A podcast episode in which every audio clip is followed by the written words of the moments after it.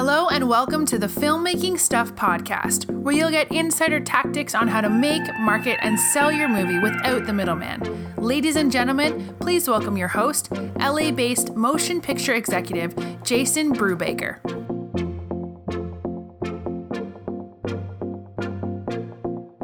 Hey, filmmakers, joining us today is Kylie Eaton. Uh, she's a director and writer based in Los Angeles. She's delivered music videos for major labels such as Republic Records and Capitol Music Group. Her second short film, Dispel, is now screening at Academy accredited film festivals. Uh, she's also a member of women, um, member of the Alliance of Women in Film, and I'm just really happy to have you on the show today. Welcome. Oh, thank you so much. I'm happy to be here. You know, one of the fun parts uh, about just getting to know you uh, as best as somebody can get to know somebody through email is you actually mm-hmm. have a publicist for your short film. And because I teach entrepreneurial filmmaking over here at Filmmaking Stuff, I thought, wow, that's really entrepreneurial of you. Um, so, and, and, what really struck out to me is most people don't hire a publicist for a short film. So, what what gave mm-hmm. you an inclination to hire a publicist, and, and what's your grandiose vision for the film? Well, you know, I um, for my first short film didn't, and I did a lot of that sort of work myself. Um, but with this uh, particular short film, Dispel, we sort of we put a lot behind it, and it was one of those things where I tried to think of what was best for the film versus, you know, kind of any ego around it. Um, I'm not the best at social media. There are people that are better than me. I'm not the best at you know finding different opportunities so i wanted to give the film sort of a chance to be seen by as many people as possible so yeah that was kind of the inclination to to reach out and and find someone who had experience with short films and I kind of did some research and, and found a company that had done a short film. Uh, one of my friends had actually uh, made. They had done the PR on it, and so I just I reached out to them and it's been a really fun experience getting to not only, you know, see what they're doing for the film, but also learn from them, um, you know, some of their strategies and, and their marketing, uh, you know, uh, how they, how they work that for this particular sort of product. And I love it that you use the word product, by the way. You know, I've been working in film distribution for a long time, and when you hear distributors talk, they always describe it as motion picture product. Um, mm-hmm. Is that through your own experience that you just described it as product, or is that just something that, that you see as well when you look at the the market as a whole? Yeah, I think you know, as a filmmaker, once it's done, I kind of have to like step back a bit from the project and and sort of divorce myself from that uh, you know creative part and actually look at it as a product of like how do we get eyes on this? How do we promote it the best? Um, and i think uh, sort of seeing it as a product then i mean that's that's what it is. I'm trying to to reach audiences with it and i think it's it's helpful to sort of uh, you know separate it from like the emotional creative side um, by referring it to it as that or or you know thinking of it that way well the actual story itself how did that come about the story of Dispel was sort of it was something that a couple different ideas came together. Um, I had wanted to do something of an homage to 80s and 90s genre films and television that I had grown up watching. Um, and I, I kind of had this idea for a character called Celeste Skygood. And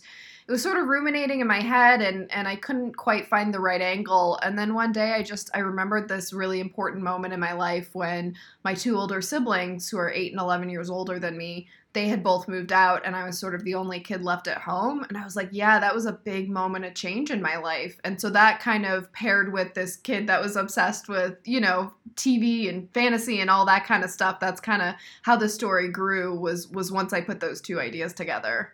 And if you don't mind me asking, and you'll have to forgive mm-hmm. my ignorance, but I'm an only child. So can you describe that experience of when your siblings move out? I have no idea what that's like.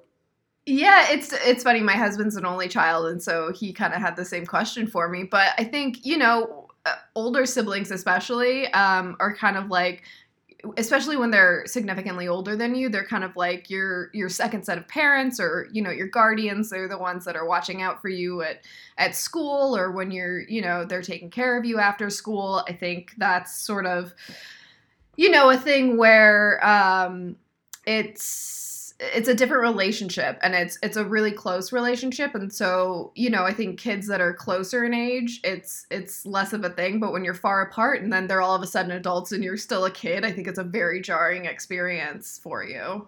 Yeah so in a sense you did get to experience the only child kind of yeah. Yeah. life where you have yeah. to, you have to find uh, ways to to entertain yourself Exactly. Yeah, it was kind of like half of my childhood was with siblings and then half without. So it was it was an interesting experience, but you know, once you're all adults then you're kind of on the same level again. But that was that was definitely a big moment of change in my life from having that sort of safety net to not having it anymore. And when you talk about safety net and I I don't want to give away any spoilers here, but mm-hmm. you know, this is in the trailer that there seems to be some sort of uh, creature that enters the scene yeah, I think like it's not a spoiler to say because I've talked about it enough that um, the way that Lizzie, the main character, who's you know 13, she she views her mom as this monster that from the TV show that she's uh, very into, um, and so she starts to see her mom through that lens of, of fantasy sci-fi and um, kind of has to learn what is actually going on um, underneath that sort of scary exterior yeah, and can you dive into the casting just a little bit more because it, it looks like it looks like you definitely and, and, obviously we talked about that in your bio that you're a member of mm-hmm. the Alliance of Women and um, the other part that sticks out to me too is that you're that you're really targeting Academy accredited film festivals.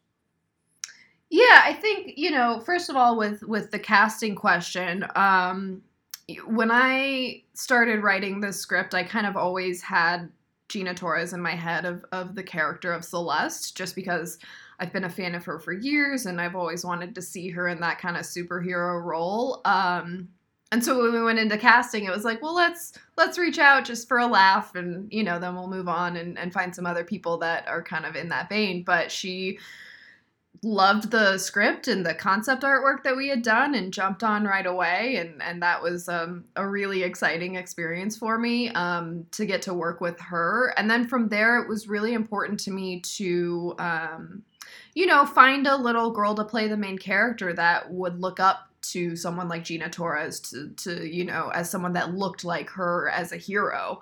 Um, I think that was really important to me was bringing representation into the casting process. And i kept it i kept it open. I didn't specify any ethnicity or anything with the casting but uh, we had seen eris baker on this is us and we we loved her and thought she was super talented and, and we were lucky enough that she came in and, and was just perfect for the role. And so that you know along with like the script and, and setting up sort of a main character that's female and a, a sort of antagonist that's female and then a mentor that's female. It's it, it sort of became this very representative experience of bringing a movie together that's full of women and full of people of color um, to really really celebrate that and really try and push for more of that um, in the industry and was that pretty apparent when you went through the casting process I, I guess my question is did you reach out through the conventional uh, pathway? Like, did you go to an agent or a manager, or how did you go about finding the cast to begin with? Yeah, we did. We did sort of the traditional reaching out to their representation, and you know, I, I actually found.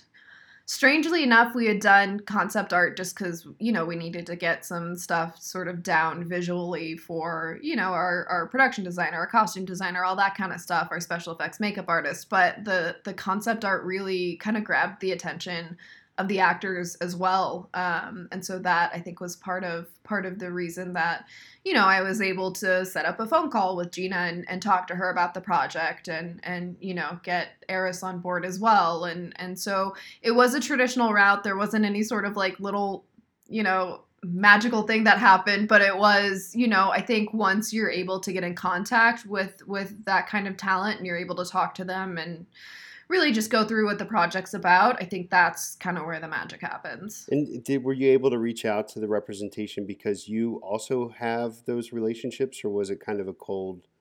contact? It was our um, our casting directors, Treadwell Kelly Casting. They, I believe, had worked with um, Gina's agent before for another client of, of his. So they sort of already had that relationship, which was really nice to like not have to go in cold with like, here's a random project, um, which I'm sure she gets tons of. Um, so it was nice that they had already had that relationship. And I think that was really helpful for us just getting in the door.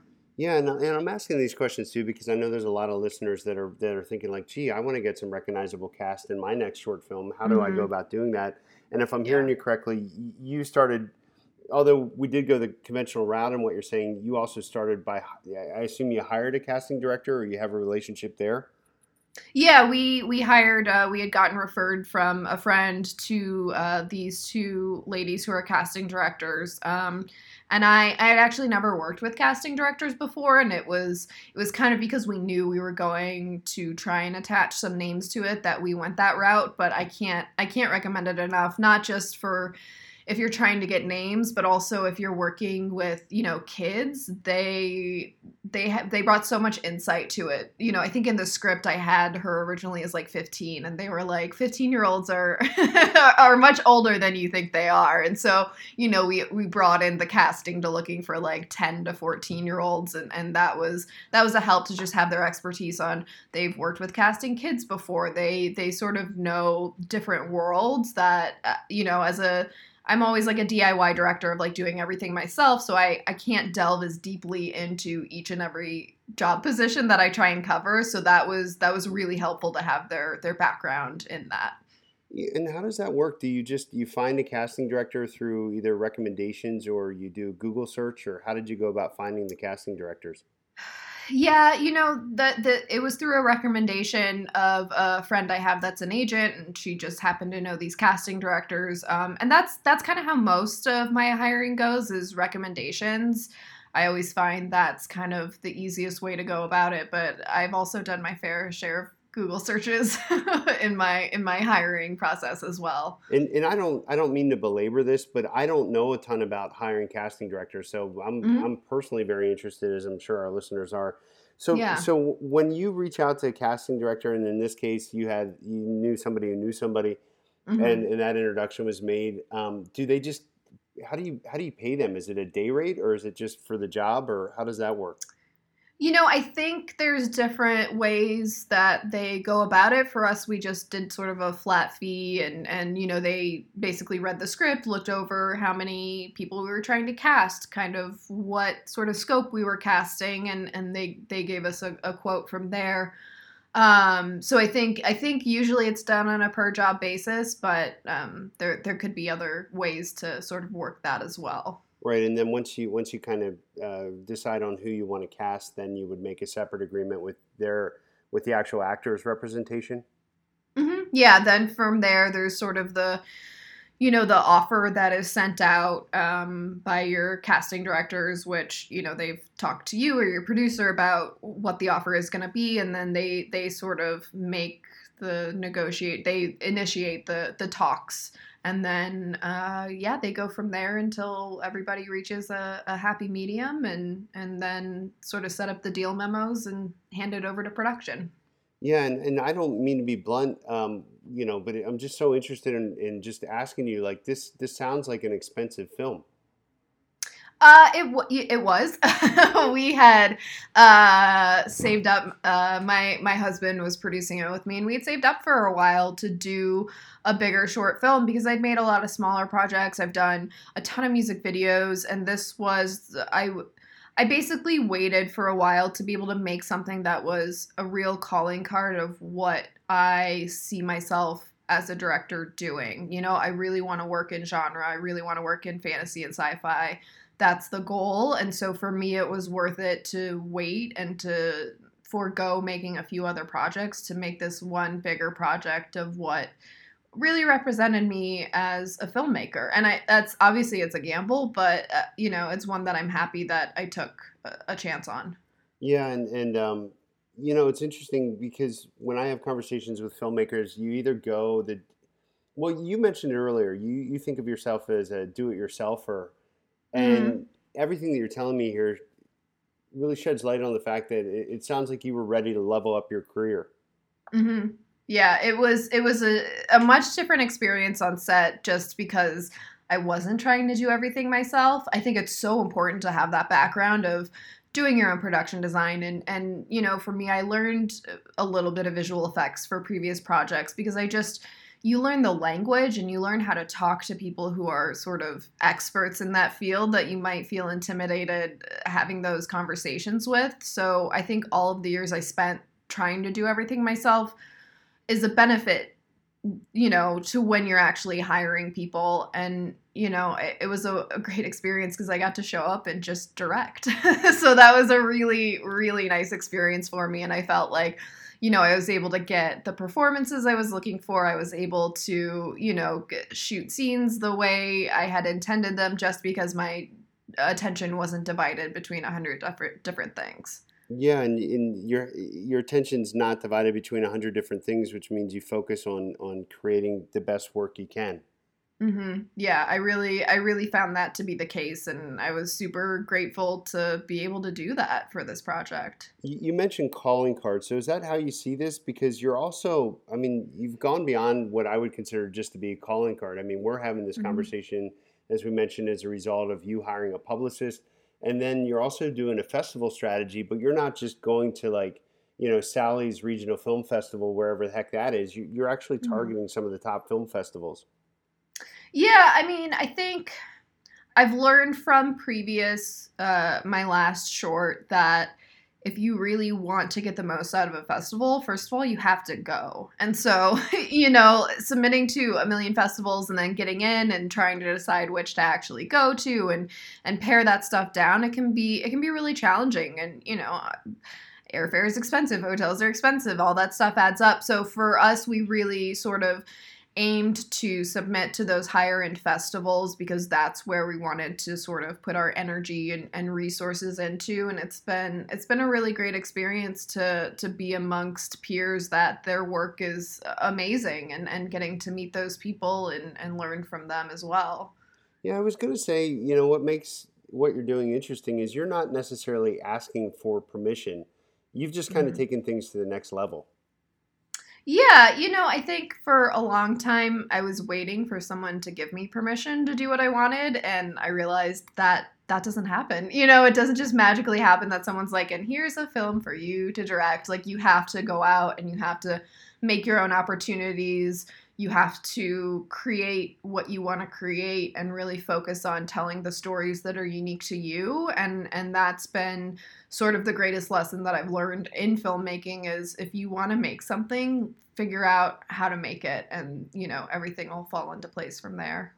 How are your relationships or how do you feel your relationships are with uh, some of the people you've hired throughout this process I mean, it's that's part of the fun of film, right? Is you're like stuck on a set with people for however long and you just naturally kind of develop friendships. I think that's you know, when I look back on on a shoot that I've done, it's always the the memories of like people hanging out at lunch or, you know, between takes joking around and and being able to form those those friendships I think is a really special thing and it's it's something that, you know, I just shot another little project and our costume designer from Dispel was out on it. Our uh, key set PA from Dispel was first ADing for us on it, and you know the same same camera team and and a lot of the a lot of similar people were on it. And I think that's when you find people that you work with well. I think that's super valuable, and you start building this little family of of people that you want to work with over and over at, at whatever level you're at. Um, and when when they're game to like come out and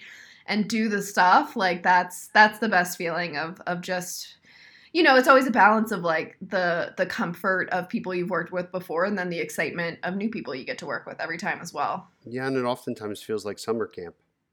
Yeah it can. You know the last project i shot was um, out in indiana so it was kind of like away from la but some of my friends were out there and, and we were working with some new people as well so it was like it was a little summer camp experience and it's just, you know, the uh, you know, making a film is stressful, but you have to find those little those little things that give you some sort of like stress relief and joy and and for me it's always like the people I get to work with. Yeah, and I wanted to ask you, I mean, it's easy in these conversations to just focus on all the things that went super smooth. But what mm-hmm. what was most stressful for you and what lessons did you learn from it? Oh my gosh. On Dispel, I would say probably the most stressful thing that happened was we lost a location a few days before we were supposed to shoot. You lost a Um, you lost a location. We lost a location. Um, and that was really difficult because we had scouted, we had planned, we had sort of set up all the shot lists and everything based off of that. And it the it just fell through at the last minute and that's it's such a difficult thing. Um, but luckily I had a brilliant producer, Julia Kennelly, who stayed positive and we we stayed positive on it and it was it was hard because the location was kind of three different locations in one so we were like where are we going to find this how are we going to do it this quickly so we very very quickly shifted our our shoot dates so that location was going to be the last day of shooting so that gave us a buffer of a couple extra days and we just sort of brainstormed with everyone and then our other producer Eric was like wait there's this place a couple blocks away that could be all of those. He's like, it's the place I go swim. It's like the Burbank Aquatic Center, but it kind of looks like a high school. It's got some rooms that look like a treatment center. Like we can we can make this work. And so, you know, I think the the that was definitely the biggest challenge and, and we solved it by first of all staying calm second of all being flexible about how we would rearrange our shoot dates and, and luckily everyone was on board with that and then by just listening to ideas from everyone you know i think when it's something goes wrong and you don't necessarily have the answer right away, you listen to everyone on your crew, you listen to everyone's ideas, and that's sort of where the solution's going to come from. That can be hard for people. Uh, so you know, you've heard stories about people on set where it's their way or the highway, and Yeah. obviously that's never. I don't think that's ever a good experience for anybody. But at the same time, when you're creating your own work, there is Mhm. a vision. And did you have to overcome certain parts of yourself that wanted to be stubborn about it? I mean, I think in general, I'm a pretty stubborn person, and I'm a very, uh, you know, I like I like to be in control and, and know that things are happening. But that was one of the things with Dispel, with you know some challenges that came up, and also with basically being able to hire a full crew meant that I also was handing over control of things like production design or costumes or you know whatever the case may be.